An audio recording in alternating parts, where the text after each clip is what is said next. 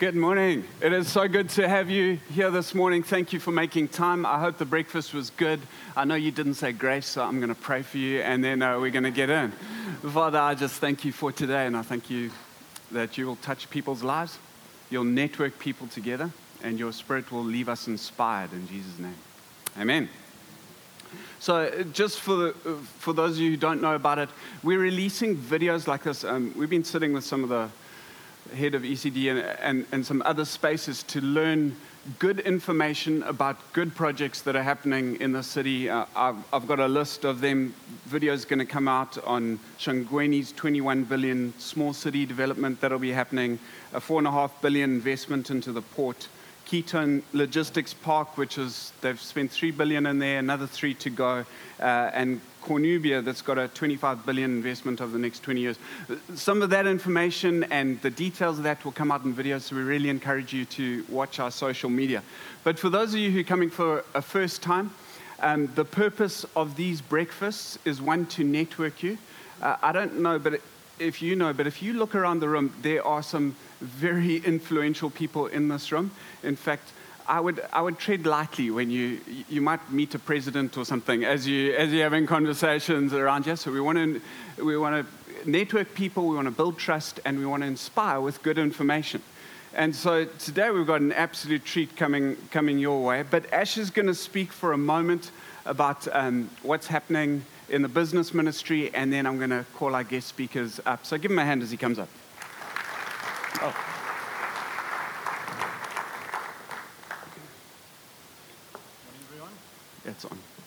Hello. Morning, everyone. Um, good to see so many faces here, a lot of familiar faces. Um, I was here last night running our Grow Group course, so we've got quite a lot going on in the business, business ministry. It's a little bit more than just the breakfasts. Um, we're running a Grow Group course for those who are at Olive Tree Church, and the aim really of those Grow Group courses is to really explore what it looks like to be a Christian in the workplace. So we really dig into some interesting topics there. Um, we've got a bunch of other th- things happening as well. I have mentioned some of them before, but um, some of them are coming to fruition. So we've got Terence over there who's running um, a financial planning course. Um, he just actually recently been running a course at the UT, so really getting stuck into the youth there and, and helping them to understand what it looks like to plan financially. Um, and then, yeah, mentorship as well. We've got a couple of the Kloof people here today. I'm quite excited to be la- launching our mentorship program finally, so that's going to be kicking in from next month. And then finally, um, for those of you that are really, you know, avid entrepreneurs, something that I'm super excited about is we're going to be having an event off the back of this event, um, which is going to be a think tank session. So, you know, we look at these events and we go, you know, what are we, what are we trying to achieve? We want it to be more than what someone said to me once. We don't want to just come here and have a, a bit of bacon and leave. Um, we, you know, we, we want it to be inspiring and give you good information. We're really trying to take it to the next level. So we've been having some discussions. So Ajiv, who you saw up there, um, he's going to be joining us for a think tank session. We're still finalizing the date in the next month.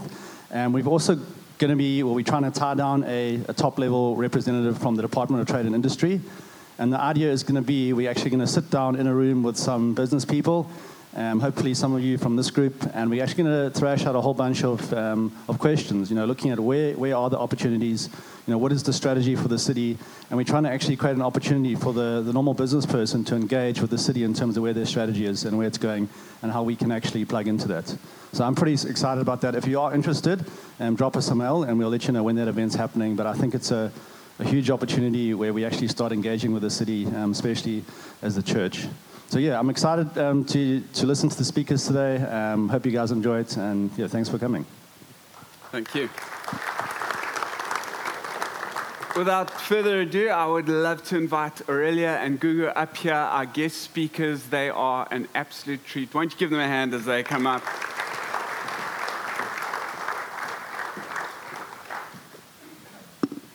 Been a, a, good week in South Africa, so let's end it well. We won one rugby game, one to go. Uh, I, I was actually, I was at the um, point. I had a meeting with Philip Sithole because I'm, I'm trying to push a handheld meter system over the edge because if we can get it into into Durban, we, we can give a ton of jobs and, and start cleaning up some, some areas. But he was, he was boasting about that promenade, and I don't know if you saw the video footage, but if you can get down there, it just looks absolutely amazing. But, ladies, what a treat. Um, Gugu, You, you may not know, but she was the head of uh, Water when it was running at about a 200 million rand loss, and then she turned it into a profit making machine. It's about 60 million rand in three years. That's. More than that. We, we just want to know how you did that in a state owned enterprise. Because it must have been easy. I mean, it's just like normal private sector. Just tell us how you did this. a lot of tricks had to be implemented. Thank you very much for inviting me this morning. Um, it's quite a privilege. Um, maybe the story of Umgeni Water um, is, is very different because of the people that were there and what we were uh, interested in doing. Um, it's a state-owned enterprise, and uh, we went to the Minister of Finance. We said to him, please, can he give us a bit of money? He says, no, Gugu, you must just do with what you have. Um, obviously surprising because SAA keeps on being assisted, right? So what we did was, uh, honestly speaking, I, I went on my knees. I said to the Lord when I was appointed in that position, I said, I don't know what to do. Uh, I've been given an, a contract for five years, and within five years, I need to turn around this utility. I would like it to give glory to yourself. Uh, help me to know what I should be doing. Um, because I was at the time a young mom as well, I didn't have hours of time where I could sit and uh, uh, pray for, for hours. I only had 15 minutes to just sit before the Lord. I had three little kids that I had to cook for, take to school, bring back, and I was a CEO, so I didn't have a lot your, of time. And your husband's not a really busy guy at all. Not really. Not really, not really, not really. So for those of you who don't know, her husband is the Minister of Agriculture, so it's uh, quite a Yeah. So anyway, um, so with that 15-minute prayer that became uh, a lifestyle in the morning, God began to reveal things that I should be doing, and it became quite easy for me to pick those things that needed to be done. One of those things that I did, uh, I was appointed on the first day that I came to Mgeni Water. There was, it's true South African style, toy toying, Ah. on my first day. The union was all over the place saying, no, this organization is corrupt, that's why there's no money, and you must sort everything out, you must fire the board. I'm like, they've been here longer than me for 20 years, they still don't know that the role of the CEO has nothing to do with firing the board. I'm like, wow, okay, this is going to be interesting. But anyway, I got in, and uh, we started to then look at the business um, and review the business. How was it operating? How were the assets being used? What are the revenue streams that we should be looking into? And we started to just redefine the direction of the organization, and we decided to have a vision that was bigger than uh, perhaps what was rational at the time. Our vision was to be the number one water utility in the developing world. And as you know, the developing world for us was a place where, which was growing faster than the developed economy. So basically, we were repositioning the, a, a public utility to be better than any private sector utility. We started finding out from the world which was the number one water company in the private sector, and we benchmarked ourselves against the best water company in the private sector. We do. started learning about which uh, water company in the world, the United Water, um, in the US, we went to Australia, we went to other parts of Africa, we sent teams to find out which company is the best in water because we wanted to beat that company. that was our strategy. so we started a whole transformation. The transformation required me to go to Parliament to explain to Parliament that we're redesigning the way water boards ought to operate. I was challenged by all my colleagues in the water sector. They say, What are you doing? You're making us all look bad. I said, Exactly, because we are building this nation. Right? I was the only female at the time uh, in a CEO position out of the water, 21 water boards in the country. And it was necessary for us to push the boundaries. So we pushed the boundaries with Parliament, we pushed the boundaries, and when we were trying to talk to uh, government about what Umgeni Water really needed to do, people would not listen to us. So we thought, okay, if the country is not listening, what we're going to do is we're going to take the fight to the global level. We went to the World Economic Forum, we demanded a slot at the World Economic Forum. They gave us a slot, and we said, water is critical We have a water scarcity in South Africa. Our government is not listening to the extent that they should. Can they start to help us across the globe? We, we started the movement from the World Economic Forum, and suddenly, and many South Africans were not going to the World Economic Forum. Suddenly, South Africans in the water sector started going to the World Economic Forum. As you know now, I mean, the president of South Africa now goes to the World Economic Forum because now we were starting to influence the water sector from a global level right down to where we were. But it required us on the ground to say to our people, we are here to build. When you, are- when you belong to the kingdom of God, you always bring light. You are always building. So, what is a desolate place, you turn into a garden, right? Into an Eden. And that's what we were doing. I brought in a, a team, a new team. I remember standing in front of uh, the uh, 1,200 staff complement. this was something else. I said to them, um, We are starting a restructuring program. They must have been excited. Well, a lot happened. I'm going to tell you what happened. We need to fundamentally revisit everything we are doing. And they said, No, you've just been here for a day. Who do you think you are? right? And I said, From today, I'm the only one who is employed. Everybody else has to give me a reason why they are. The union was up in arms. Uh, was, did God tell you to do that? or was- Yes. I love it. And God, yeah, and, and I didn't know what was going on. I'm like, Lord, I'm going to be fired. It's my first day in front of staff. And the Lord said, just say it. I stood there and I explained. I said, we are on a mission. I'm on a mission to build here. That's what I've come to do. I've only got five years. An old gentleman stood up, African gentleman, and said to me, I'm not going to report to a girl. I'm not going to be told by a girl what to do. I said, Here's the thing this girl has gone through an interview process. She was the last person interviewed and got the job out of 88 people that applied. From seven to half past five, according to the law of the land, this girl is who is the CEO, and this girl is who you're going to listen to. Did he stay? Well, you know, Ross, for me, it was about position. Who are you? When God has placed you in a position and you don't know who you are, people are going to use tradition against you. So good. They're going to say, because I'm an African man, I am more powerful than you. Just because you're a woman, you still need to work according to tradition. Yeah. Other people were saying to me, um, I received a letter, very sad letter, on a Thursday. I had started on Wednesday from a gentleman that was running our finance portfolio. He says to me, I don't see my way clear to report to a black woman. I'm leaving. Did you smile and I said, Thank you very much, but I just want to tell you something. Unfortunately, God did not create black and white and Indian and colored people. God has made us all in his image and likeness. We are spirit in a body.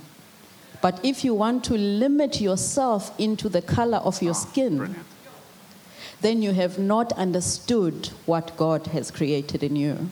Yeah. He left, went to Australia for a few years, and he struggled. He phoned me.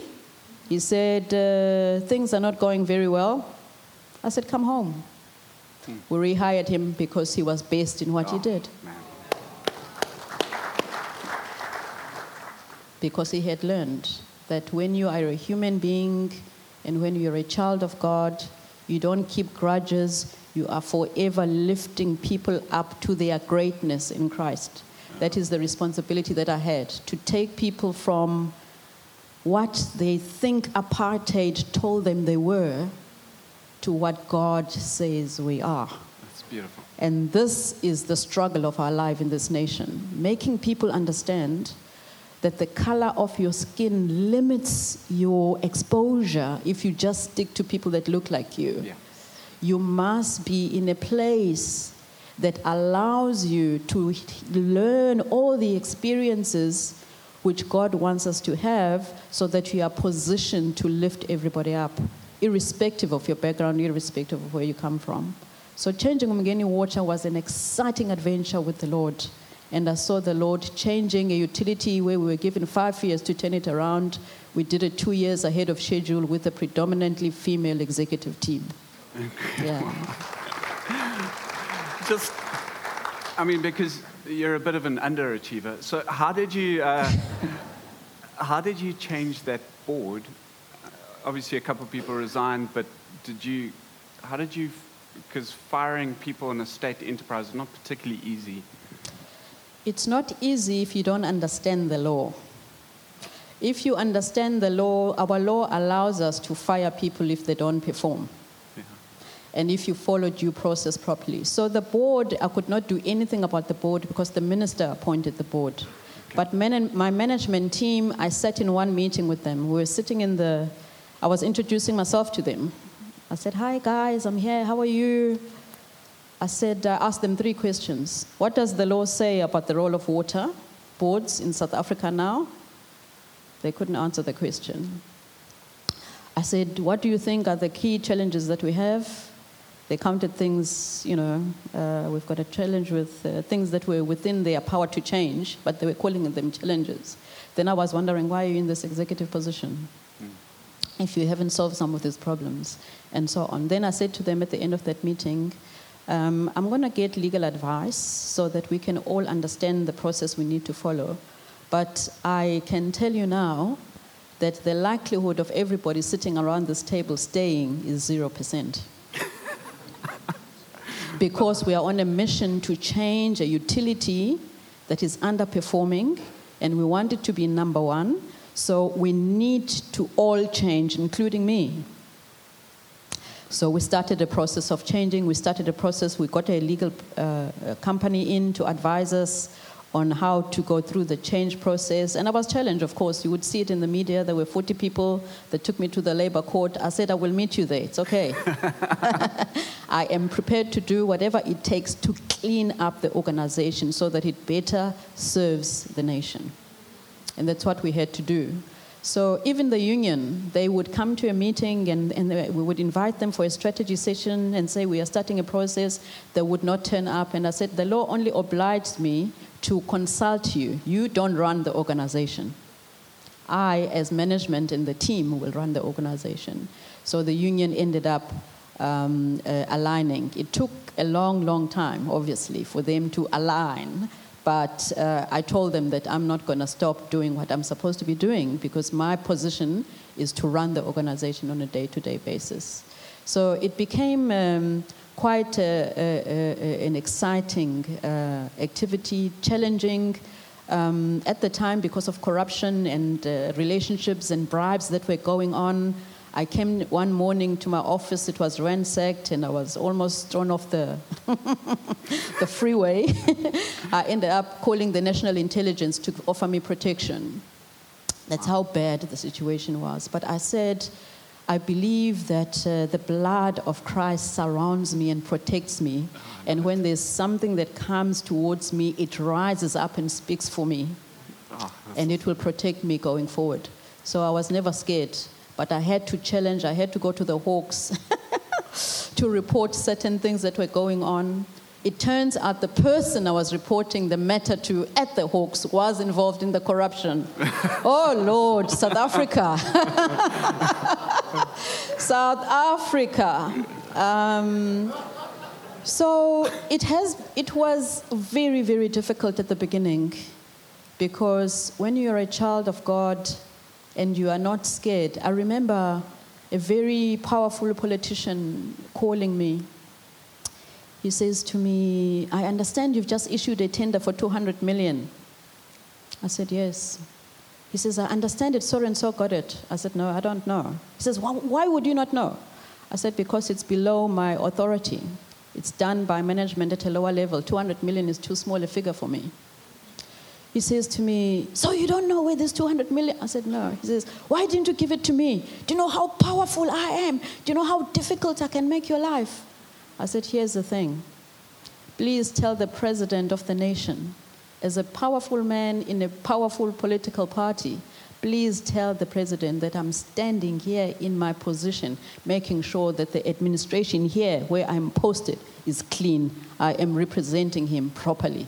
If you decide that you want to use your power, use it. I'm not afraid of men, I'm only afraid of my Lord.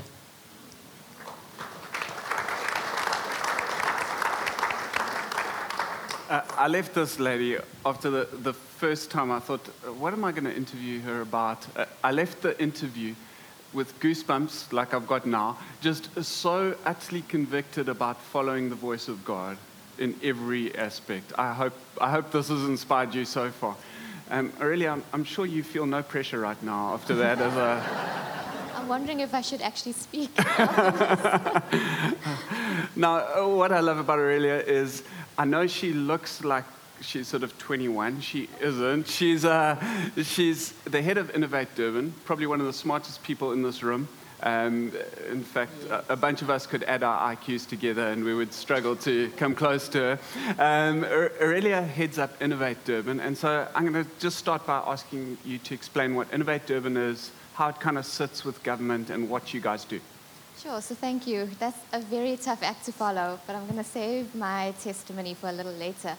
Um, yes, so Innovate Durban, first of all, thank you so much, Ross, for inviting me here. It really is an honor to be sitting here, I must say. Um, Innovate Durban, just in a, in a nutshell, comes out of eThekwini municipality. So we were a program that was born out of the, the eThekwini municipality, really to try and stimulate innovation and this growing entrepreneurship um, ecosystem mm. within the Durban region. So when we were set up about six years, it was just a thought um, that kind of sparked this whole program that is now its own nonprofit company. And it was really a few people getting together and saying that something needs to be done, change needs to happen within local government, but also within Durban. How can we better support young people out there? How can we better support everyone, in fact, with their entrepreneurship and innovation efforts? And so it was set up as a program. Um, a few failed attempts here and there, but nevertheless, we got it running. And um, in 2017, it was set up as a nonprofit company. The reason behind that was a lot of the growth of Innovate Durban as a program and what we were trying to achieve in terms of growing the ecosystem within KZN was being stifled by the red tape, which Gugu, you, I'm sure you know very well about, uh, within government. So a strategic decision was made. It was a decision that um, was made, and I'm not sure if the politicians knew what they were doing at the time because we kind of sneaked it in the report that we would set this up as a completely independent entity to the municipality. Yeah, so God's fact, ministry of sneakiness. Well yes. done. so when you're in government, you kind of learn to get around things um, until you stopped. Um, so we kind of snuck it into the report. It was approved that it would be set up as a non-profit company. And that's how Innovate Durban, the entity, was born. Um, I think we've been doing some fantastic work so far. We've really been trying to help a lot of people out there. We've created a number of employment opportunities, um, trying to build capacity around future skills development. So, really trying to help people out there, not just the youth, because there's so many other people, and I'm, I'm getting close to the post youth phase. I won't give away my age just yet. but um, that, can, that are still adding so much value to the economy and should not be neglected. I think there's a huge focus on the youth, especially in South Africa, and it should be. But I think we must not forget that there's a huge part of the economy um, that's made up of people that are not necessarily youth, and so we support people at all ages um, with their entrepreneurship and innovation efforts. Can you give us, because you're working with entrepreneurs a lot, give us a couple of good news stories so that we can understand on the ground what you do? Yeah, so we've been running an, an annual Youth Innovation Challenge um, where we invite um, young people to participate and they come up with solutions to challenges that are being faced in the Durban economy. So we've been running this since 2015 um, when we were still part of the municipality. And over the years, we've met and come into contact with a number of bright young people. Um, I'll just mention a few stories. So, there, in, in the year 2017, there was a young gentleman, his name is Ntando Ndemande. He developed a foot tap um, that can be used, um, so just operating it with your foot, uh, that saves you water. So, it opens as soon as you press it down, and as soon as you lift your foot up, the water stops running. So it can be used in public spaces to, number one, save, wa- uh, save water, but also, secondly, to um, have, it's got other health and safety or sanitation uh, uses as well. So this foot tap can be used in hospitals, in restaurants, any public space. And he's just recently commercialized his product and has got his first customer, unfortunately not in Durban, in Gauteng, but nevertheless for a young person who's still within university has developed this idea and come out of our Youth Innovation Challenge. We provided him with the support, but the support only takes you that far.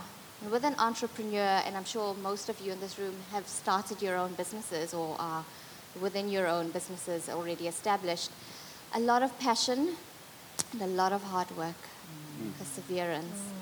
And all the successful entrepreneurs that have been through our program have these, these traits, and you can spot them immediately. You can identify the ones who are willing to go that extra mile, are willing to work in the late hours. And he literally sat there. Our program would run over a week long period, and he would sit there past the 5 p.m. cutoff time till sometimes 8 o'clock at night, where we'd have to sit with him because he was still trying to build his prototype. And look at where it's got him now. Oh, So exciting. Yeah, so that's just one. Um, another success story is a young um, Indian gentleman based in Verulam. His name is Joash. He's developed a fish farming uh, method where he takes the, the waste from fish and he transforms that into fertilizer that he now sells to the local community at much reduced prices to grow fruit, organic fruits and vegetables. And he's already serving his local community. So that's an innovation that's come out of someone within a community that's benefiting first and foremost the community that they're in. And, uh, you know, they always say charity starts at home. But this goes beyond just charity. This becomes trying to provide a sustainable livelihood within your own community. So, I mean, that's uh, for me a fantastic story of someone who's come out also the same traits as Ntando passion, perseverance that's got him to the point where he is now. Okay, you got any more? Yes, I Go, do. go. I've got a lot more. Um, I'll, well, I'll speak about a, a young female who's come out of our program. Her name is Tobile. She's now developed something that's actually going to benefit all of us. Um, she's developed a smart meter or a gadget that is attached to your water and electricity meters. And it will give you the actual, um, accurate real time reading of your meters, as opposed to you physically having to go and look at your meters every day or when you're having to report to the municipality or when the municipality comes knocking on your door to come and check your meters. And it's something that would be linked to your cell phone that would give you real time information. So at any point of the day, if you want to just check what your reading is, you can do so. She's um, now in talks with the municipality and also um, private residents to try and pilot this project. But that is going to be a real game changer that could save a lot of people a lot of money. Aren't these cool? I mean, just excited to see this stuff happening. I want you to know I have a complete agenda every time I do these. My agenda with Innovate Durban is that we get business partnership with them because I think we can probably get some of these things a step up. So, so I'm hoping that you get involved here. But speak to us. You, you're going to put um, a development centre into Cato, Cateridge? Cato Manor, sorry. Um, I get the Catos wrong all the time. Uh, could you just talk to us about what that is, what the objective is, and how much that's going to cost? Yeah, sure. So we are developing the first innovation hub in a township. There's just a huge push, not only from government, but also private sector around township development. And so we are developing um, an innovation hub within the community of Cato Manor, Mayville, and Chesterville. So it kind of borders those three um, communities. It will be set up by December this year. We have attracted funding from Technology Innovation Agency um, and also a private sector company called Software AG, together with Innovate Durban investing in this. The project is costing about three million um, for now. Much smaller budget than a lot of the, the government projects, but we, we know how to use our money wisely. um, so we're investing wisely. We are setting up an innovation facility that will be a co creation space for the community to come in and use tools such as 3D printers, laser cutting machines. They can come in and use the space to build and make their own prototypes. If they've got a business and they want to test something out, it's a facility that they can just freely come and use. We're not charging for this, it's, it's um, completely open and free to the public. And also trying to get them to engage with each other within their own communities, the local businesses, but also to try and make a difference within those communities. That is the whole purpose of setting up these hubs within the community and not within the CBD or um, another urban center. Yeah. And it's really to try and rejuvenate and regenerate those communities, to inspire them, to motivate, to enrich the, the lives of people that don't have access. So it's really democratizing access to tools and information that they don't necessarily have. Um, yes, the young people in a community have access to the tools through their universities or colleges. Um, they're able to be transported around to, to access these things. But then there's the gogo sitting at home who has no idea. You mentioned the word innovation, and she has no idea what that is. But it's allowing her to still contribute because she is contributing meaningfully in her household. But how can she do more and use what she's learning at home to spread it around the community? So that's the whole idea of it, trying to democratize access and provide these opportunities. I think this is so exciting. I think that um, I think that we, whenever I speak to business uh, or entrepreneurs, they say to me the struggle they have with their staff is lack of innovation and lack of perseverance, work ethic related. And, uh, and when you get something like Innovate Durban, who's, who's going to grassroots to develop the thinking required for innovation, just I think we should get behind it. But, I'm, I'm going to turn back to you. I, I would presume, having heard your story a little, that you were educated in a private school somewhere. Uh, please tell us about your upbringing. Okay, so I was, um, I'm an only child, born of um, my mom and my dad who lived in Durban, but uh, couldn't find uh, a place where they could have me with them all the time. So I got dumped with my grandparents in Bulwer. So I was raised in Bulwer, a little village uh, in Bulwer towards the Berg. If you're going towards the Berg, in a village called Umkotlwa. So I, go, I went to the local school there and uh, grew up in that area. Um, I didn't know I was poor until people told me. I thought everybody, everybody, everybody just lived like this. I mean, what is the issue? Uh, so I lived the way everybody lived, and uh, it was wonderful. And then, uh, you know, my mom, in her wisdom, when I was um, 10 years of age, she decided that she was going to just turn things around. And she took me from Bulwer and dumped me at a boarding school in Eshowe. Now, you take a rural kid that doesn't speak English at all and you put her in a multiracial school in a class full of white people and she's the only black person, there has to be something wrong with that parent. right? I sat in this class, it was a Catholic school, and I said to myself, okay, um, at least I can pray the prayers in Zulu.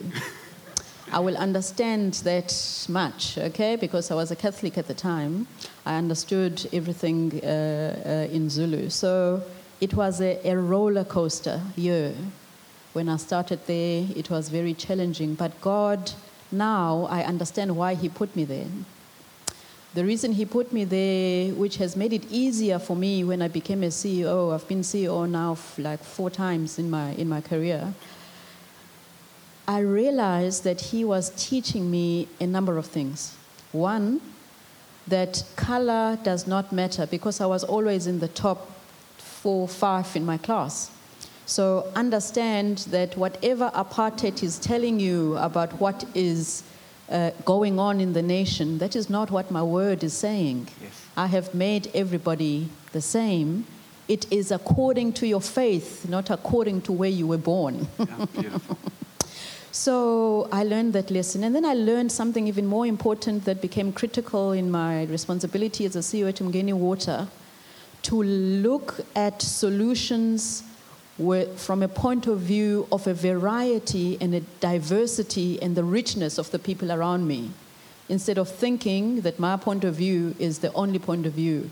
So I learned to pick and uh, uh, uh, relate to different nationalities in my team and how to pick them out and how to encourage them and how to um, get them to, to, to open up because during those days it was still a bit difficult you know. People were still not sure uh, whether they want this change that was coming with democracy or not. So you needed to find a way of reaching out to people. And so god taught me even then long time even then how to reach out and bring the best out of everybody and work in a team environment. So that was very valuable but as i moved along um, I then went to uh, Catholic schools. I was Catholic all my life.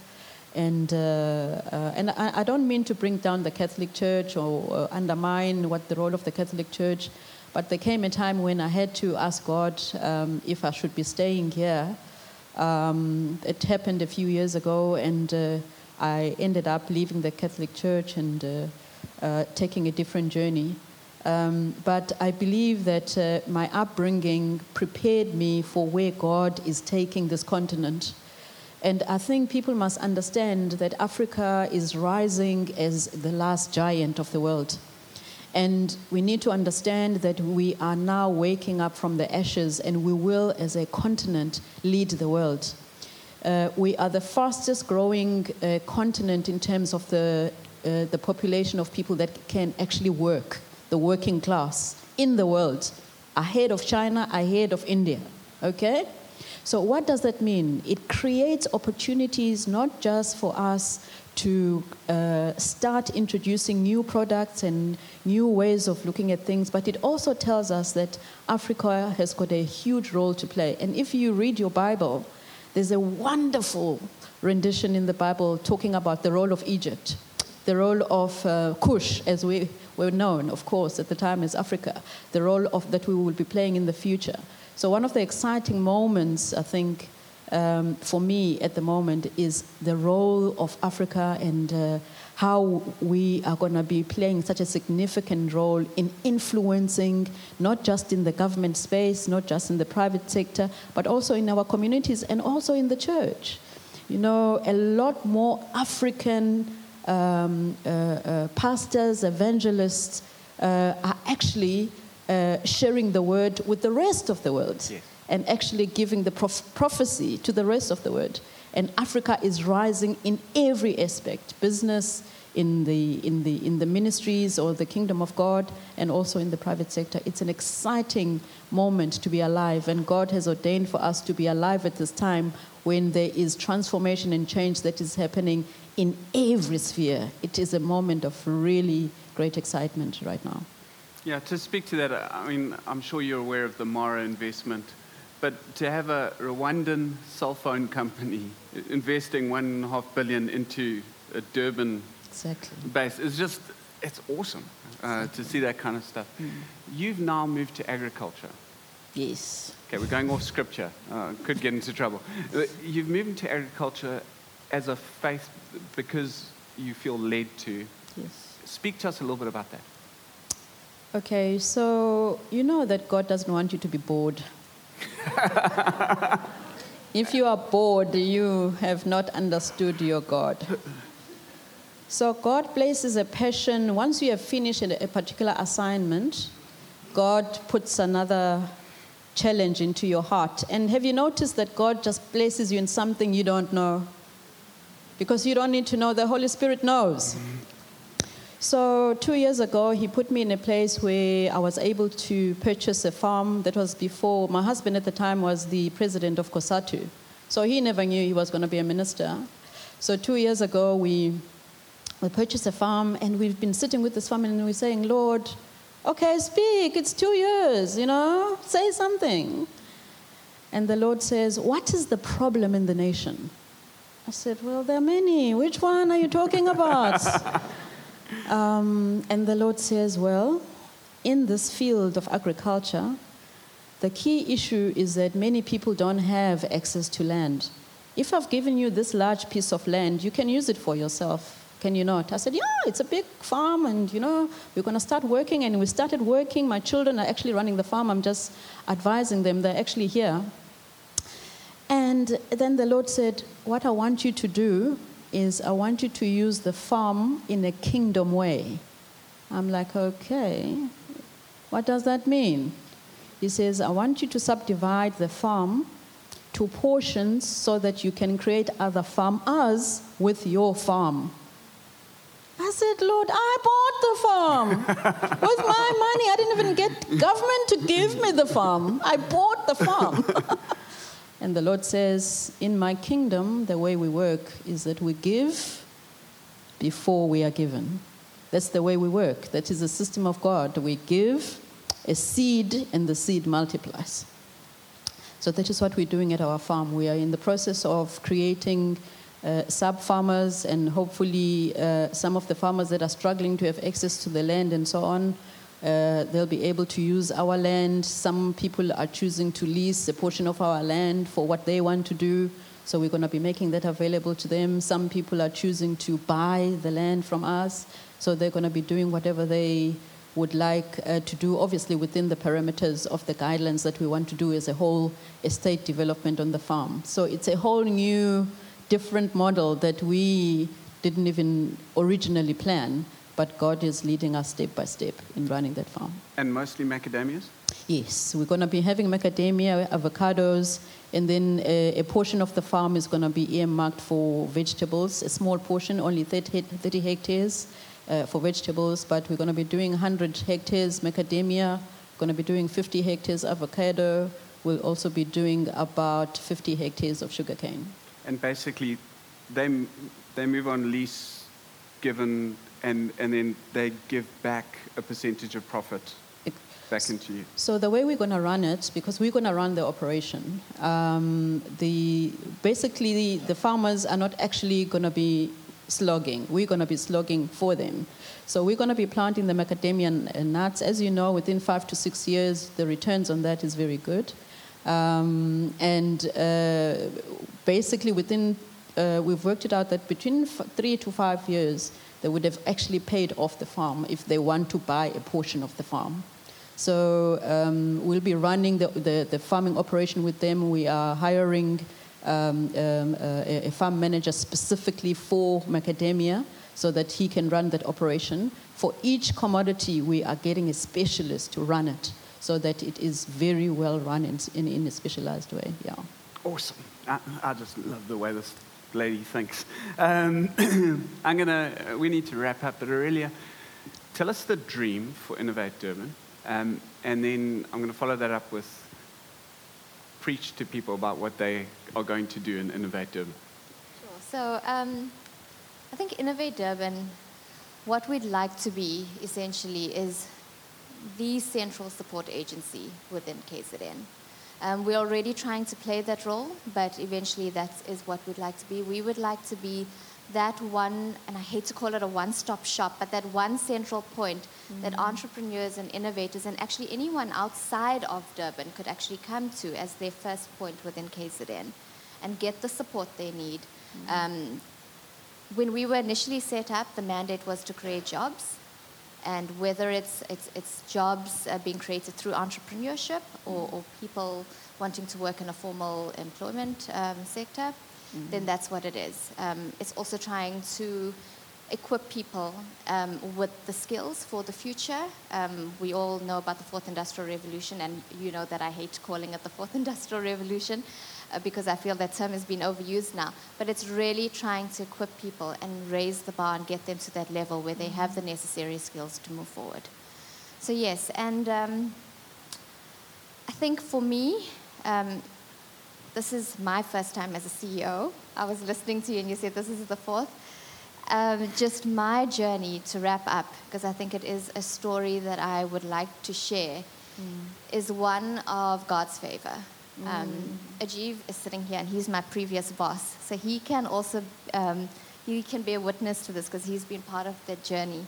When I started off at the municipality, I came out of, well, actually before that, I was a student fresh out of varsity, started in the private sector, worked there for three years in the private consulting firm, got my opportunity with no work experience. From there, moved on to the municipality, but before I could get to the municipality, I resigned from the company that I was uh, working at without a job, and I was getting married in a week's time, and had no idea how I was going to foot the bill for my wedding, and um, had no idea where I was going to work. I fasted and I prayed. I fasted and I prayed for a very long time. I got an interview at the municipality. I can't even remember when I had applied for the job, but I somehow, the application went through. Applied for the job, um, got called for an interview. It was the day before I was writing um, my honors um, economics exam. Went for the interview, left there saying, I've got this, but not realizing that they had already made the decision. um, yes, so, so walked out there saying, I've got this. I did not apply for a single job thereafter and just fasted and prayed and said, I'm having faith that I've got this job. My family came, and a lot of people said, No, you've got to apply for other jobs. You can't just wait. Um, and I said, No, this is mine. God's telling me that this is mine. A week or a few days before I could leave the company that I was at um, to go off and leave to um, do the last prep for my wedding, I got a call from the municipality saying I got the job. Wow. I cried on the phone. I had never experienced, that was the first time I had experienced God's favor so direct in my life. Um, and from there, I was so much more aware of it. I think as a young person, you kind of take it for granted, especially um, if, if for some of you who don't know, I am a pastor's kid. and so you take it for granted. You grow up because you, you're born into a Christian family. Um, you go to church regularly, but you don't pay that much attention. Um, Just encouraging so me with my kids. Thank you. Yes. you take it for granted you're going to heaven one day. yes, so um, I think at that point, that was a defining moment in my life. And from there, in the municipality, and Ajiv knows, it's just been a whirlwind. Um, the opportunities came, there was a lot against me at times. Um, every time there was a promotion or something, there was always I was made taking that step, but there was a thousand things Yeah. coming against me. Ah. And It's normal.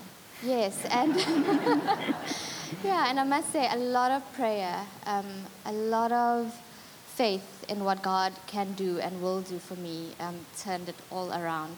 When I applied for the CEO position at Innovate Durban, it firstly it wasn't something that I had planned to apply for. I was always meant to just set up Innovate Durban and for someone else to run it. Yeah. And I was pregnant at the time, and God said, No, this is your time. Um, I could feel it, I knew that I had to do it. I applied having no executive experience. I competed with previous CEOs of some government organizations, other professionals out there. And I think the thing that came through was not the fact that I, I lacked the experience, but it was everything else that I could bring the human experience, and that God, and it was only through God.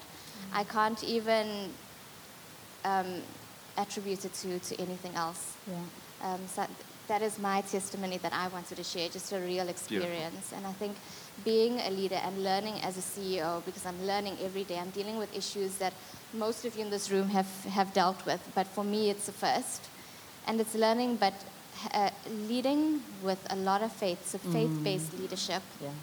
having a core set of values, persevering, having a strong work ethic, and also being able to mentor and share what you're learning with others will take you a long way. Well done. Well Wow, done. Powerful. I'll, now I want you to take the opportunity and use some of God's favor and tell them what you need. Oh, yay! the time. So, Innovate Durban is a nonprofit. Uh, we, we've been set up as a public benefit organization as well. Um, we do get our core funding from the municipality, but set up as a nonprofit PBO, we are always looking for organizations who wish to invest. As a nonprofit, the money that's invested within the organization is used to, uh, to the beneficiaries to further benefit those who are part of our program.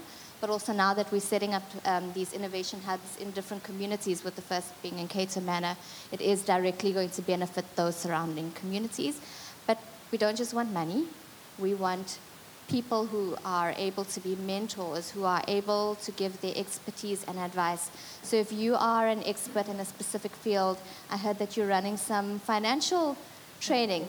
We could benefit from that. It doesn't necessarily have to be you, but anyone who wants to give of their time to local communities through Innovate Durban, we welcome that. Awesome. And they just get hold of Innovate Durban and Yeah, so they can um, contact me directly or Innovate Durban. We're on social media as well. If you want to follow us on, on LinkedIn, that's where our professional, uh, well, uh, the professional network. We're also on Facebook and Twitter, but you could email or visit our website. It is www.innovate.durban. Awesome, thank you. Gugu, you get the last say. Um, I want to ask you, because you have the inside scoop on the ANC and where we're at as a country, I want to ask you how we, how, how should we pray?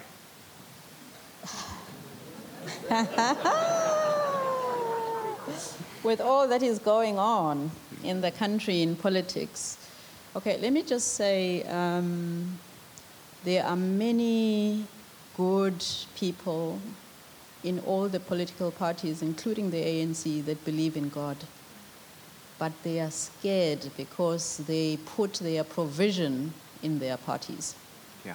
They haven't put provision to be coming from God. So even when they have a voice that is against legislation, let's say there's legislation on abortion, for instance, they don't fight in terms of their position in Christ. They fight in their position in the party because they want to belong. So what we want, uh, what, what, what we have been trying to demonstrate, my husband and I, is that um, when you are in a position of influence and impacting so many lives, your position is Christ, in Christ is more important than the political position. He's been in hospital for 75 days, and people thought he was dead.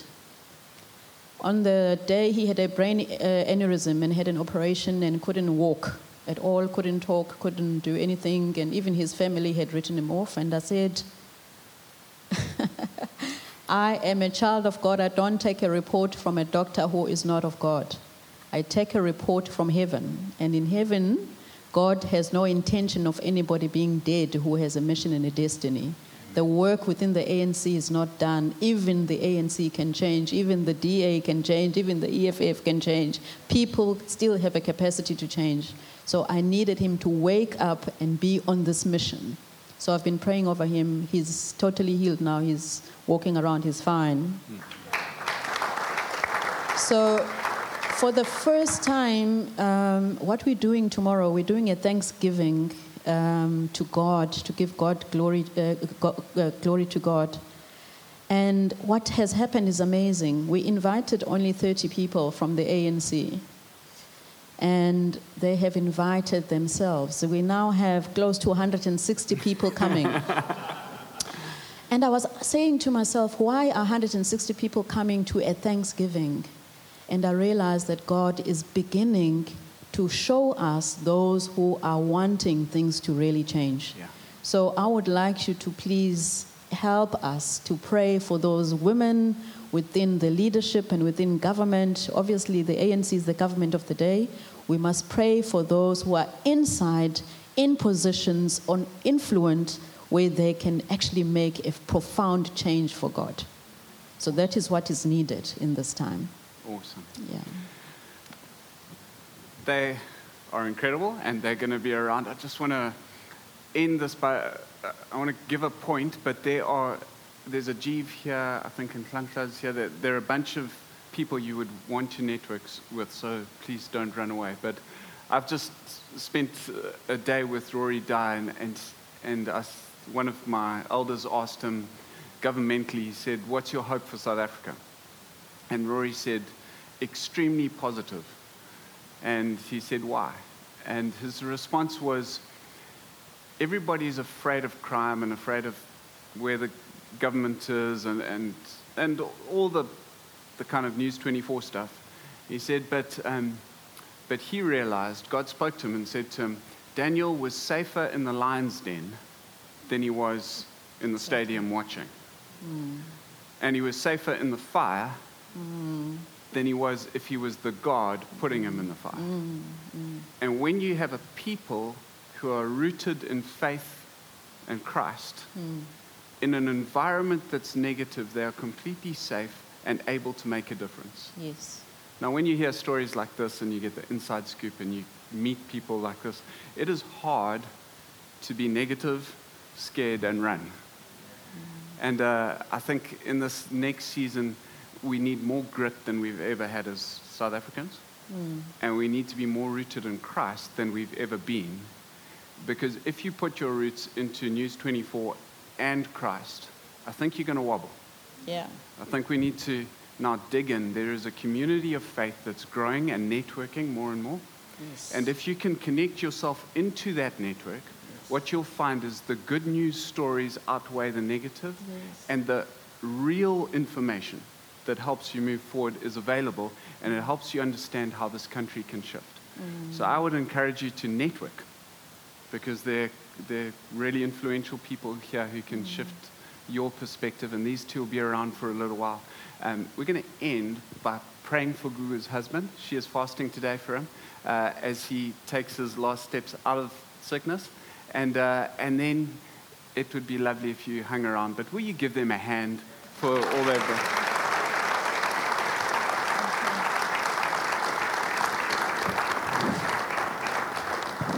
Gugu, I'm going to pray like a white pastor. You know, it's short and to the point. And You are not white. you are spirit. Amen. Heavenly Father, we just thank you Thank you, Lord. for this lady. We thank you for her husband. Yes. And we speak health and healing and life and truth and your kingdom into his body now in Jesus' name. And we ask God that boldness comes onto that room of 160 people and that they are unable to shift and step back, that they will move forward in the power of Jesus' name.